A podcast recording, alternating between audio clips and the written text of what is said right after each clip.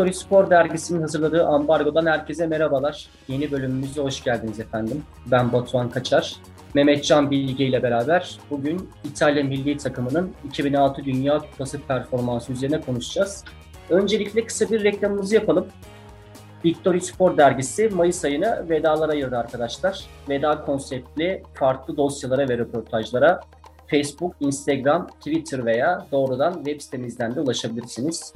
Özellikle bugün konuşacağımız turnuvayla beraber birisi futbolu, bir diğeri de milli takım bırakmış olan Francesco Totti'yi sevgili Atiyakoğlu, Zinedine Zidane'ı da sevgili Hakan Gökdemir yazacaklar. Bahar Özgüvenç özel röportajı, Şampiyonlar Ligi özel dosyası ve dahi niceleri bu ay Victory Spor Dergisi'nde mevcut olacaklar diyelim ve yavaş yavaş artık konumuza dönelim. Can hoş geldin abi. Hoş bulduk Batucuğum, nasılsın? İyiyim abi. Bugün biraz enerjimiz yüksek açalım istedim. Evet. Bu ay güzel gerçekten yazılar var. Aslında denk geldi bizim hem Totti hem Zidane izleyip ondan sonra bunların vedalarını dergide görmek. Evet, biraz denk geldi. Bakalım. Öyle diyorum yani. İnşallah evet, daha iyisi olur. En son daha doğrusu ilk programımızda 82 İtalya'sını ve macerasını, şampiyonluğa giden macerasını anlattık. Ve orada Tottenham'ı böyle başlatmıştık. Aynı şey aslında 2006 İtalya'sı için de geçerli. Burada da bir temiz eller operasyonu var. Maalesef. Bu operasyon hakkında neler düşünüyorsun abi, neler söylersin bize? Aslında denk mi gelmiş bilmiyorum ama şimdi İtalya'nın 4 tane şampiyonluğu var. 34, 38, 82, 2006. Dördünde de kaos var. 34 ve 38'de Mussolini var. 2006'da temiz eller. Yani enteresan bir şey var bu açıdan İtalya'nın. Buraya da evet Calciopoli ile geliyor. Calciopoli'nin merkezinde hatırlıyorsun 82'de merkezde oyuncular vardı. Bu sefer kulüpler var. Gerçi orada da iki kulüp biliyorsun Milan ve Lazio küme düşürülmüştü. Evet. Calciopoli'de işler daha sarpa soruyor ve o serinin şampiyonu küme düşürülüyor. Yani Juventus küme düşürülüyor. 2006'da ilk defa Mayıs 2006'da ilk defa İtalyan polisi açıklıyor. Böyle bir olayın olduğunu ortaya çıkarıyor. İşte Türkçesi temiz ayaklar, Calciopoli İtalyancası. Juventus küme düşürülüyor. Milan, Fiorentina ve Lazio'da puan silme cezasıyla başlıyor. Yani puan silme cezaları da öyle hani basit cezalar değil. Fiorentina'dan 19, Lazio'dan 11. Yani ve Juventus küme düşürülmesine rağmen -17 puanla başlıyor. Milan'dan da 15 puan siliniyor. Ayrıca Milan'ın Şampiyonlar Ligi hakkı da elinden alınıyor. Yani bu gerçekten çok ağır bir şey olsa gerek. O sene turnuvaya gidecek olan oyuncuların birçoğu da Juventus takımının oyuncusuydu. İşte Buffon, ondan sonra Cannavaro, yani bir sürü oyuncu var burada. Hani Del Piero var yedekte. Bir sürü oyuncu var yani. Bunların hepsi İtalya Juventus oyuncusuydu. Hem Juventus'tan çok var hem Milan'dan çok var. Evet. Aslında bu kaos oyuncuların bir şekilde işine gelmiş de olabilir. Çünkü bir piyasa, Dünya Kupası her zaman en büyük turnuva ve oyuncular için de piyasa yapmalarının en kolay yolu. Evet. Bu oyuncular da zaten bu şansları çok iyi değerlendirecekler. Evet yani daha sonra biliyorsun Juventus tekrardan lige gelecek. Birkaç senenin ardından lige ambargo koyacak tabii ki bu seneye kadar. Onu da artık başka bir programda konuşuruz Juventus ambargosu. Conte hocam başlattı. Conte hocam bitirdi diyelim. Evet. 2006'ya da bu şartlar altında geliniyor. Yine bir kaosun ortasında geliyor. Takımın başında Marcelo Lippi var. Lippi biliyorsun 96'da Juventus'un son Şampiyonlar Ligi şampiyonluğunda başta olan teknik direktör. Önemli bir antrenör İtalyan futbolu için ve ben de kendisini çok severim. Hani kendine has bir tarzı vardır. İşte altın kolyesi, altın bilekliği falan. Bir hocadır yani. İyi bir... Renkli bir karakter aslında. Çok çok çok çok renkli bir karakter. Aslında baktığın zaman biraz bir Trapattoni gibi değildir. Yani o dönemin hocaları Trapattoni var, Lippi var. Lippi biraz daha sakin tarafı temsil ederken Trapattoni zaten meşhur Bayern Münih basın toplantısından da herkesin ne olduğunu biliyorlardır. Yani enteresan bir abimizdi. Lippi biraz daha sakin o anlamda. Takımın başına getiriliyor. İtalya'yı da Dünya Kupası'na o götürüyor. Diyelim, sözü sana bırakayım buradan. Evet, geliyorlar ve ilk maçlarda aslında yine tanıdık bir takım Gana. Aslında yani biz izlediğimiz zaman Gana performansını, Gana'nın da iyi futbol oynadığını söyleyebiliriz. Açılış maçında, İtalya'nın açılış maçında, birinci maçta 2-0 kazanıyorlar. Maçı biz tekrar izledik. O zaman da izlemiştik ama sen hatırlarsın. Ben pek hatırlamam abi. Yok, sen benden daha iyi hatırlıyorsun. Ben abi oyuncuların kariyerlerini hatırlıyorum. Yani maçları böyle kesik kesik hatırlıyorum da oyuncunun kariyerlerine çok hakimim yani o dönemde. Bu da oynadığım oyunlardan kaynaklı. Evet. O dönemde oynadığım oyunlardan kaynaklı. İyi bir maç izledik. Asıl olarak tekrar hayran olduk ilk maçta. Gerçekten müthiş futbol oynadı. İtalya'da ne gördün ilk maçta itibaren? Yani öncelikle istersen yine geçen yaptığımız gibi takımın sisteminden bahsedelim. Ardından grupları geçtikten sonra işte ikinci tur, çeyrek final, yarı final ve final yapalım. Şimdi öncelikle Lippi'nin en önemli özelliği, yani Lippi'nin İtalya'sının en önemli özelliği ve 82'den İtalya'yı ayıran en önemli özellik takımın muazzam bir hücum gücü olması. Yani 90 dakika boyunca gerçekten hiç durmadan sürekli öne oynamayı arzulayan, sürekli ileri gitmeyi arzulayan bir yapı var takımda. Yani böyle bir oyun benimsiyor. Oyun içerisinde sen de şunu gördük. 4-3-1-2, 4-1-3-2, 4-4-1-1, 4-2-3-1, 4-3-3. Sürekli bir geçişler, işte taktiksel geçişler, oyuncuların kayması, belli bir yapının aslında hani şeyi anlatırken ne diyorduk? İşte 82 takımını anlatırken ne diyorduk? İşte belli bir yapı var. Şiria Libero'da işte sağ bek Gentile, sol bek Cabrini, ortada Colavati, ondan sonra ileride falan filan diye saymıştık takımı. Fakat burada Catenaccio'nun modern bir versiyonu oynansa da, hani geçen programda yine oraya referans vererek söyleyelim, Cattanaccio bir savunma sistemi değildir demiştik. Aslında bir hücum oyunudur demiştik. Yani hücum ve savunmanın bir arada olduğu önemli bir futbol sistemi demiştik. Aslında burada da yine Catenaccio'nun modern bir versiyonunu oynuyor İtalya. Şöyle başlıyor maça. Kalede Buffon. Zaten klasik. Sağ bek bu maçta Zaccardo başlıyor. Daha sonra şeyi göreceğiz orada. Zambrotta'yı göreceğiz. Zambrotta'yı göreceğiz. Evet. Cannavaro ve Nesta. Stoper'de. Sol bek Grosso. Ortada De Rossi, Perrotta, Pirlo. Trequartista'da Totti. İleride Luca Toni ve Gilardino.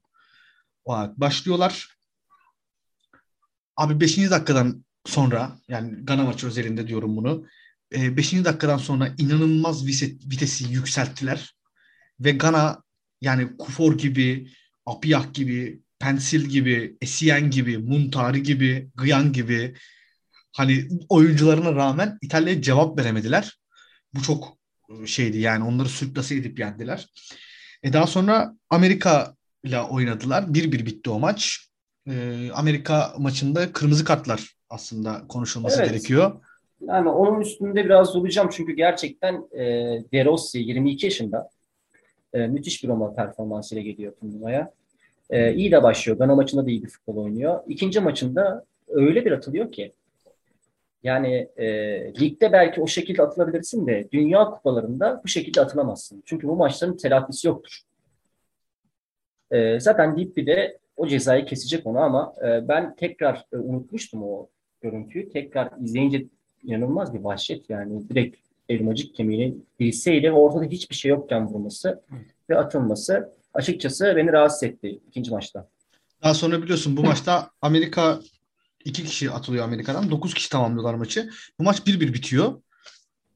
Daha sonra bizim sevdiğimiz bir maçtı. Çek Cumhuriyeti-İtalya maçı. Gayet güzel bir maçtı. Tabii Çek Cumhuriyeti'ni burada konuşmak gerekiyor. İşte Jankulovski, Rozenallar, Poborskiler, Rosiçkiler, Nedvetler, Plasiller, Baroşlar.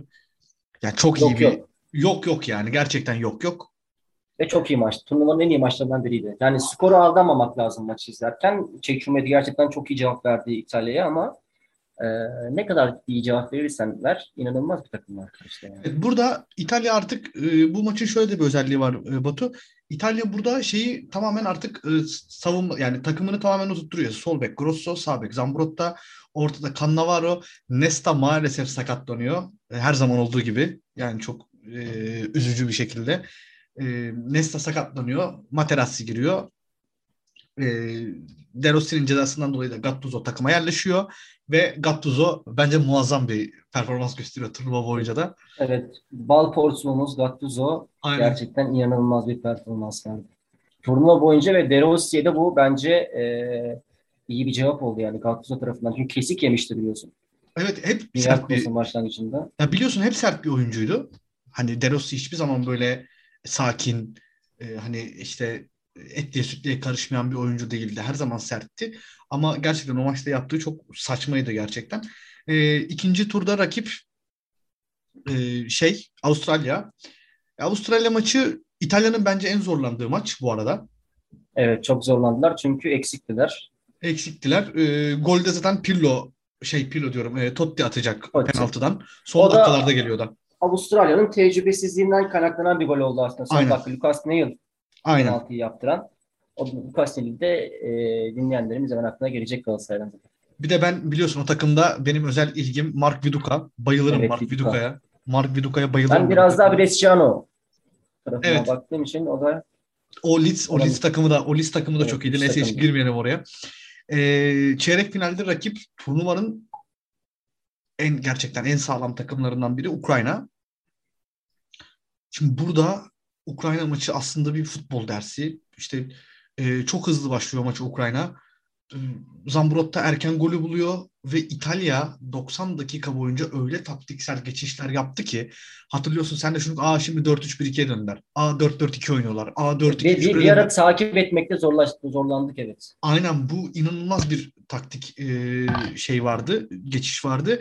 Ve bunların hepsinin merkezinde de Pirlo var abi. Yani İtalya'nın bütün taktiksel şeyin ortasında aslında Buffon, Pirlo ve Cannavaro var. Bu üç oyuncu hiçbir şekilde değişmiyor. Pirlo her zaman savunma önünde ve savunma önünde Pirlo'nun oynayabileceği bütün pozisyonlar. İşte hani tek başına kalmak, ondan sonra zaman zaman Perrotta ile orada ikili yapmak. İşte Camoronesi'nin bazen Pirlo'nun yanına geçişleri, bazen işte Pirlo, Perrotta, Camoronesi üçlüsü önünde işte Toni ve Totti gibi böyle enteresan geçişler vardı. Ukrayna'yı da 3-0'la geçiyorlar. Ve yarı final hakkında ben senin düşüncelerini merak ediyorum. Yarı final ve final hakkında ne dersin? Yani yarı finalde bence yine skoru alamamak gerekiyor. Çok ucuz tuttular. Yani biraz Almanya takımı daha genç bir takım getirmişler. Çünkü Almanlar bunu yapar biliyorsun. Yani böyle turnuvalara genelde 4-5 tane daha sonradan gelecekte oynatacakları gençleri getirirler. Burada da yapmışlar. Kim gibi? Schweinsteiger gibi, Podolski gibi. Ki Podolski'nin tecrübesizliğinden dolayı çok ciddi birkaç pozisyona giriyorlar. Birkaç tanesi de uzatmalarda artık 90. dakikadan sonra yani. İki maçta uzuyor. 119-120 yapıyorlar biliyorsun. Orada Grosso, Del Piero işi bitiriyor İtalya yine. Ya biz ne kadar böyle ucuz kurtuldular falan desek de yani maçları izlediğin zaman şunu görüyorsun. Bir takım hücum yapıyor mavilere karşı arkadaşlar. Fakat sanki duvara karşı hücum yapıyorlarmış gibi. Çünkü ne kadar iyi ve organize gelseler de sürekli bir duvara çarpıyor hissi veriyorlar. Yani yarı finale kadar sadece bir gol yemiş bu adamlar. Hatta finale kadar. Gol yemiyorlar. Çünkü defansları tamamen bir duvar anlayışı gibi. Yani ilk çağ lejyonlarına benziyor abi İtalyan savunması.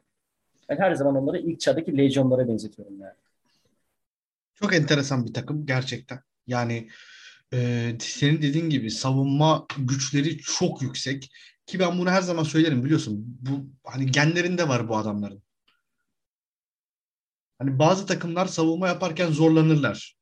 İşte kademeye girişler, ters kademeler, kaymalar biliyorsunuz savunma böyle rakip hücuma karşı kayarak yapılan bir şey. O takımlar onda zorlanabilirler. Fakat ya öyle bir stoper rotasyonları var ki Cannavaro, Nesta ve Materazzi. Abi Nesta sakatlandı diyorsun mesela Materazzi oynuyor ve gerçekten turnuvaya damga vuracak. De Rossi kart cezalısı diyorsun. Yerine oynuyor. Gattuso oynuyor. Toni formsuzdu. 33 yaşındaki Inzaghi girdi. Golünü attı. Gilardino giriyor. Gilardino giriyor. Yakinta giriyor. Luca Toni giriyor. Del Piero giriyor. Simone Barone giriyor. Zaccardo giriyor. Yedek kulübesiyle bir kupa kazanır mıydı diyorsun? Finalde söylemiştim bunu sana, evet. Yedek kulübesiyle de gelselermiş bir kupada onlar alırlarmış yani. Hani yedekler de kendi aralarında oynasaymış onu da alırlarmış. Gerçekten çok şöyle yani modern dönemde hani bu kadar baskın bir turnuva performansı. Real Madrid'i falan ayırıyorum hani turnuvalarda. Onlar hep baskındır. Ya da ne bileyim işte Almanya'nın mesela kötü olduğu turnuvalar var. Evet. Kötü oynayıp da kazandığı turnuvalar var. Mesela 82'de finale gelmesi Almanya'nın bir mucizeydi. Ama finale geldi. Ya orada Fransa'yı çok şanssız ediyorlar. Hani şeyinden söylüyorum, hani kötü oynayıp final oynayan takımlar var. İşte mesela her ne kadar kötü oynadıklarını iddia edemesek de hani öyle denk geldi desek de mesela 2004 Yunanistan şampiyonluğu gerçekten hani tamamen bir anti futbolla, hani anti futbol diyebileceğimiz bir yapıyla şampiyon olur. Fakat bu takım yani 2006 takımı hiçbir şekilde bir defosu yok. Şimdi yani mesela hadi yapalım yine o yaptığımızı, mesela kale dünyanın en iyisi o sıralar. Evet. Yani aklıma geliyor mu? Yok. Yani Buffon gerçekten açık ara en iyisi. Casillas'la beraber en iyiler yani. Evet. Aynen öyle. Defans attı. Yani Grosso, Zambrotta, Nesta, Cannavaro ya da Cannavaro Materazzi. Zaten dünyanın en elit takımlarında oynuyor yani bu defans dörtlüsü. Hatta beşlisi, altısı, yedekleriyle beraber sayalım. Hepsi dünyanın en elit takımlarında oynuyor. Yani Inter, Milan, bizim jenerasyonumuzun biliyorsun 2005-2006 Milan'ı efsane Milan'ı derler. Bizim jenerasyonumuz için geçerlidir bu. Evet. Yine Inter aynı şekilde. Bir diğeri Barcelona'da oynuyor. Bir diğeri bu turnuvanın sonunda Real Madrid'e transfer yapıyor. Ya yani bu takımın kaptanı, savunma oyuncusu, stoperi yılın sonunda altın top alacak ya, yani, Ballon d'Or alacak yani. Evet. Ballon d'Or kazanacak. Daha bunun üstü yok. Yani dünyanın en iyi oyuncu seçildi adam. Stoper. Ve 1.73. Yani 1.73 boy var Cannavaro'nun. Ama hava toplarında hakimiyetini seninle beraber gördük. Jumping inanılmaz. Zamanlaması da çok iyi. Yani inanılmaz bir adam. Ve hatta yani biz maçı İtalyanca izlediğimiz için bu Perfecto Cannavaro, Perfecto Cannavaro duymaktan başka bir şey de yapmadık yani. Sürekli bir Cannavaro. Yani tanrı gibi İtalya'da. O kayarak top almaları, hatta bir tane hızlı atağa Nesta'nın hızlı bir atak kesişi var, hatırlıyor musun? Sanki her gün yapıyormuş gibi diye konuşmuştuk. Evet Gana maçında. İlk maçta. Yani inanılmazdı. Tabii bu ahval ve şerait altında turnuvanın bir diğer muazzam takımı Fransa ile beraber Berlin Olimpiyat Stadı'na geliyorlar. Final zaten hepimiz hatırlıyoruzdur herhalde finali. Ama ya evet yani finale gelmeden aslında Fransa'nın da nasıl geldiğini kısaca hatırlatmak lazım. Yani onlar da aslında biraz Fransa gruplara çok iyi başlamıyorlar. İlk iki maçını berabere kalıyorlar. Son maçı kazanarak bir üst tura çıkıyorlar.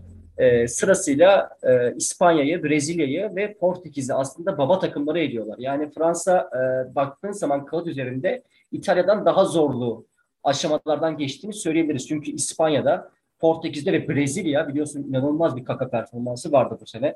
2006'da hala bence herkes hatırlıyordur o performansı. Zaten Milan'da da o sene çok iyiydi.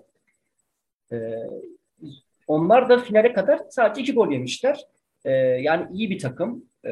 Onlar da biraz daha tecrübeli ekiple gelmişler. Ribery'i hariç tutuyorum. Biliyorsun Türkiye Kupası'nı kazanıyor. Bir sene sonra Dünya Kupası'na geliyor. Frank Ribery. Canım Kaka da Fenerbahçe'yi yendi. İşte Dünya Kupası'na gitti. Tabii. Yani Fransa'da kağıt üzerinde çok iyi bir kadrosu var. Onu söylemeden edemeyeceğim. Ve hep bir şey olmuştur bende. Yani bizde bir travma yarattı Zidane'ın kafası biliyorsun finalde. Evet. Bizim neslimizde açıkçası. Çünkü Zidane'ın son maçı, kariyerinin son maçı, bu vedaya bir Dünya Kupası yakışırdı. O kariyere bir Dünya Kupası yakışırdı. Biz çok istemiştik. Hatta birkaç gün önce biz finali izlerken tekrar hala bir tarafım acaba dedi. Yani sonucu biliyoruz ama hala bir acaba diyor. Bir tarafımız hala romantik yani. final hakkında düşüncelerin neler? Aslında Fransa diğer takımlara karşı, diğer takımlara göre daha iyi bir performans verdi İtalya karşısında. Ya aslında bu turnuvada İtalya'nın neden şampiyon olduğunu bir cümleyle anlatabilseydik sadece şunu derdim herhalde. Sadece finalde zorlandılar. Evet. Sadece finalde zorlandılar. Yani bu bence bir şampiyonu şampiyon yapan en önemli şeylerden bir tanesi. Vura vura gelmek, kıra kıra gelmek. Bence en önemli şey bu. Fakat gariptir ki Fransa'da daha sonra vitesi yükseltip ondan sonra çok güzel bir şekilde finale geliyor. Bence finalde önemli hak eden iki takım bu arada. Onu söyleyeyim yani. Bu turnuvayla alakalı işte şey vardır. Brezilya'da final oynayabilirdi falan. Yok abi, Brezilya final falan oynayamazdı. Yani Kaka'sı vardı sadece. Başka kimi vardı? Ronaldinho'su vardı. Başka? Ya işte fenomen artık o dönemler. Fenomen bittiği dönemler artık. Artık bittiği dönemler. Yani şöyle hayret. Şunu söylemeye çalışıyorum. Takım olarak baktığın zaman bu finali zaten hak etmiyordu Brezilya yani. Zaten hak etmediğini çeyrek finaliz açıp izlediğin zaman görebiliyorsun. Aynen. Fransa çok rahat geçti Brezilya'yı. Çok rahat geçti. Yani final biraz da ters gelir Fransızlar. Evet. Brezilya'ya her zaman ters gelmişti biraz. Ve İtalya'nın turnuva boyunca gösterdiği bir şeyi biz final maçında da görüyoruz. Çok hızlı başlıyorlar maça. Yani hızlı başladılar. Evet. Yani aslında şöyle bir şey var. Şimdi biz maçlara hızlı başlamayı genelde Almanlardan görürüz. Alman gibi başla, Alman gibi bitir derler. Alman gibi başla, Alman gibi bitir. Aynen. Reichstag. Yani böyle, finale Alman gibi başlıyorlar. Sanırım biliyorsun İtalyanlar genelde böyle biraz daha şey başlarlar oyuna. Bunu seninle çok hani 82 zaten komple seyrettiğimiz için biliyorsun. Evet. Hani böyle yavaş yavaş, sakin sakin bir karşı takımı tartalım. Bakalım karşıda neler var. İşte izleyenleri bunaltırlar biraz. Evet. Karşıda kimin oynadığı hiç önemli değil ama. İşte karşıda Rubenige mi var, Brehme mi var falan hiç önemli değil onlar için. Yani işte dünyanın en iyi takımını getir karşılarına. Yine böyle sakin sakin, yavaş yavaş pas. Fakat 2006'da ki o Lippi efekt bence o. Tamamen bir Lippi efekt. Çok hızlı başlıyorlar. Yıldırım gibi yani. Ve golleri de hep erken buluyorlar farkındaysan. Ama burada tam tersi yaşanıyor biliyorsun.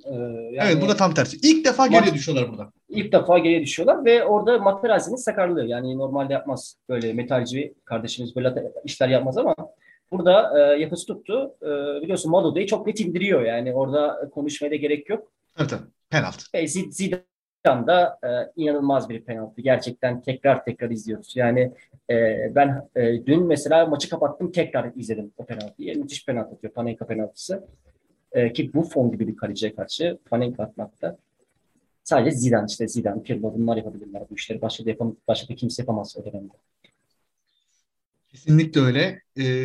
Final için tabii bir kere hani bu turnuvada yani şöyle demek lazım aslında. 90'lardan itibaren futbolda bir şey vardır. Sertlik dozajı biraz daha düşer. Hani bu sarı kart, kırmızı kartlar biraz işi böyle sertliğini aslında almıştır göreceli olarak. Fakat burada şey çok yüksek. Sertlik çok yüksek finalde. Finalde öyle. Zaten o gerginlik dedik ya biz. Yani tabii evet, olacaktır biliyoruz ama maçın başında da çok belliymiş Cano. Yani evet, iki takım da inanılmaz gerginmiş. Özellikle Zidane'ın üstünde inanılmaz bir gerginlik var. Son maçı Dünya Kupası finali oynuyor. Ve tabii olayın farkında. Yani inanılmaz bir İtalya baskısı istiyorlar çünkü. Tabii şimdi olayın da farkındacılar. Tabii şimdi şöyle yapalım istersen. Bir önceki Dünya Kupası'na gidelim. 2002'de Fransa gruptan çıkamamış. İtalya Kore'ye elenmiş. Evet. Yani bunlar çok etkili şeyler. Ve şimdi iki takım da finale çıkmışlar. Bu gerginlik ki İtalya 82'den beri kupayı alamıyor. Hani her turnuvanın doğal favorisidir. 82'den beri kupayı alamıyor. 2004'te de kötü bir performansı var İtalya'nın. 2006'da Dünya Kupası'nda finale çıkmışsın. Bunlar çok normal bence. Dolayısıyla evet, gerginlik olması çok doğal. Fakat bu seviyeye işte gerginlik kaldırmıyor. Bazı yerlerde o gerginlik açığa çıkıyor. İlk yarı biliyorsun hemen goller 1-1 olduktan sonra, maç 1-1 olduktan sonra oyun her iki tarafa da gidebilirdi. Yani ilk yarıda evet, zaten İtalya oyunu domine etti. Tamamen İtalya çevresinde oynandı oyun. Fakat ikinci yarıya başladığımız anda öyle bir Fransa vardı ki aman Allah'ım yani. Ama senin dediğin gibi bu şeye benziyor. Squash oynamaya benziyor bu. İtalya vuruyorsun geri geliyor. İnanılmaz vuruyorsun yani. Geri geliyor. Yani o squash oynamaya benziyor. Sürekli vuruyorsun ve top geri geliyor. Çok enteresandı yani. İşte, hani 82'de söylemiştik ya. İşte birbirlerinin kademesine giriyorlar sürekli. Ters kademeler, ondan sonra arkalı, önlü, ikili kademeler, üçlü kademeler, bunları sürekli gördük. Burada artık olay çok farklı. Abi ben bir ara Materazzi ile Cannavaro'nun sürekli pozisyon değiştirmesini izlemekten maça konsantre olamadım. Yani. Ya inanılmaz yani. Bir ara Cannavaro biliyorsun işi şova döktü. Röveşatayla falan top uzaklaştırmaya falan başladı. Yani şov demişken hemen burada Henry'nin şovuna da geçmem lazım. Abi evet çok enteresandı gerçekten. Yani %100 3 tane pozisyon. Yani ne yaptın be Henry? Ne yaptın be hocam? Yani Arsenal'de bulduğunu atıyordun. Yol çekirdin. İlham Aliyev'in deyişiyle yol çekirdin Highbury'de. Ne oldu yani? Raks edirdin orta sahada. Bir ara Sedan bunu aramızda da konuştuk ya. Bu adam ne yapıyor? Yani çok garipti. İnanılmaz yani. Çok garipti yani. Birkaç pozisyonda da mesela şut tercihi çok yanlış. Ribery bomboş geliyor sana. Evet. Belki Ribery'e verse olaylar çok farklı yere gidecek ve Zidane da bir ara çok sinirlendi zaten. Çok isyan etti. Çok isyan etti yani. Hem ona hem de Willy Sagnol'a ikisine maç başının ortasında çok isyan etti biliyorsun. Özellikle ama Sagnol'a çok isyan etti. Willy Sagnol'un da onun kafasına attığı pas. İşte uzatmalarda. Ya işte futbol böyle enteresan nüanslarla dolu. Bu yüzden seviyoruz zaten bu oyunu. 5 dakika önce Buffon belki o kurtarışı yapmasa belki Zidane Materazzi'ye o kafayı atmayacaktı. Çok farklı şeyler konuşuyor olacaktık. Daha bir keyifli anlatacaktım aslında 2006'da. Evet. Yani her şeyin sonunda bir tane şampiyon çıkıyor Batu. Yani her yolculuğun sonunda bir kişi finish çizgisini geçebiliyor. İşte bu finish çizgisini geçmeyi belirleyen en önemli faktör mental sağlıktır. Yani mental yönden ne kadar kuvvetli olursan ol, bunu başarabiliyorsun. Bazı şeyler yani ben iyi futbolcuyum işte Henry diyoruz, Zidane, Sanyol, Turam, Abidal, ya Galas, Makalele, Baloda. Çok iyi takım. Bu adamların olduğu bir takım yani resmen bazı anlarda şeye döndüler. Yani biz ne oluyoruz'a falan döndüler. İlk yarı hiç yoklardı sahada. Yani zaten gerginliğin büyük sebebi oydu yani. Onlar da çok baskıyı kaldıramadılar. Mental olarak bence kaldıramadılar. Ama ikinci yarıda İtalya'nın bence o baskı enesindeki en büyük sebebi biliyorsun. Onun maç içinde de konuştuk. Totti ve Perrotta. Evet. Biraz eksik oynattılar takımı. Daha sonra oraya De Rossi'nin gelmesi, La Quinta'nın gelmesi İtalya takımı tekrar maçı ortak etti. Evet. Maçın uzatmalarına artık o uzatmaları tabii ki futbol severler özellikle futbolun ikonlaşmış anlarını severler. Defalarca izlemişlerdir yani Zidane'ın evet. Materazzi'ye attığı o kafayı. Tek Dünya Kupası'nın yanından geçerken o ikonlaşmış anlar vardır ya Baggio'nun topu evet. işte yukarı vurması, penaltıyı dışarı vurması ve Zidane'ın Dünya Kupası'nın yanından kafasını öne eğip yürümesi. Bunlar ikonik anlar. Tekrar açıp izlenilmesi gereken anlar. Biz de tekrardan sizlere 2006 Dünya Kupası'nın İtalya'nın yolculuğunu dilimiz döndüğünce anlatmaya çalıştık. Önümüzdeki programlarda görüşmek üzere diyelim ve bitirelim. Son olarak ben de şunu söyleyeyim. Bitirişi şöyle yapayım. 2006 finalinden sonra Totti diyor ki ben bundan daha büyük bir başarı kazanamam ve milli takımı bırakıyor. Evet yani Totti'nin böyle çıkışları var da tekrar geri dönecek mi görmeyecek mi? Aynen. Ama gerçekten dönmüyor. Aynen. Biliyorsun ya ben hep anlatırım Totti ile alakalı. Biraz şeydir böyle aslında sever tribünler oynamayı. Hani öyle bir şeyi vardır, huyu vardır. Ama bu sefer yapmadı onu hayret. Dediğim gibi turnuvanın MVP'sini istersen söyle. İtalya'nın en iyi oyuncusunu sen söyle istersen kendi adına. Kimdi? Benim adıma Cannavaro'ydu. Sonuna kadar da hak ettiğini düşünüyorum. Perfecto Cannavaro diyorum. Perfecto Cannavaro. Sanırım Fransız futbolda senin aynısını düşünüyormuş ki altın top verdiler zaten babaya. Evet. Zidane dediğim gibi beni de çok üzdü. O da muazzam bir performans. Tek başına getirdi İtalya'yı, Fransa'yı oraya. Böyle oluyor işte. Yani kimisi kupa kaldırarak, kimisi kupanın yanından yürüyerek oluyor vedalar. Biz de şimdilik vedamızı edelim. Artık haftaya yavaş yavaş daha böyle cicilli konulara gireriz. Gireceğiz ve arkası kesilmeyecek diyelim. Futbolla kalın arkadaşlar. Görüşmek üzere.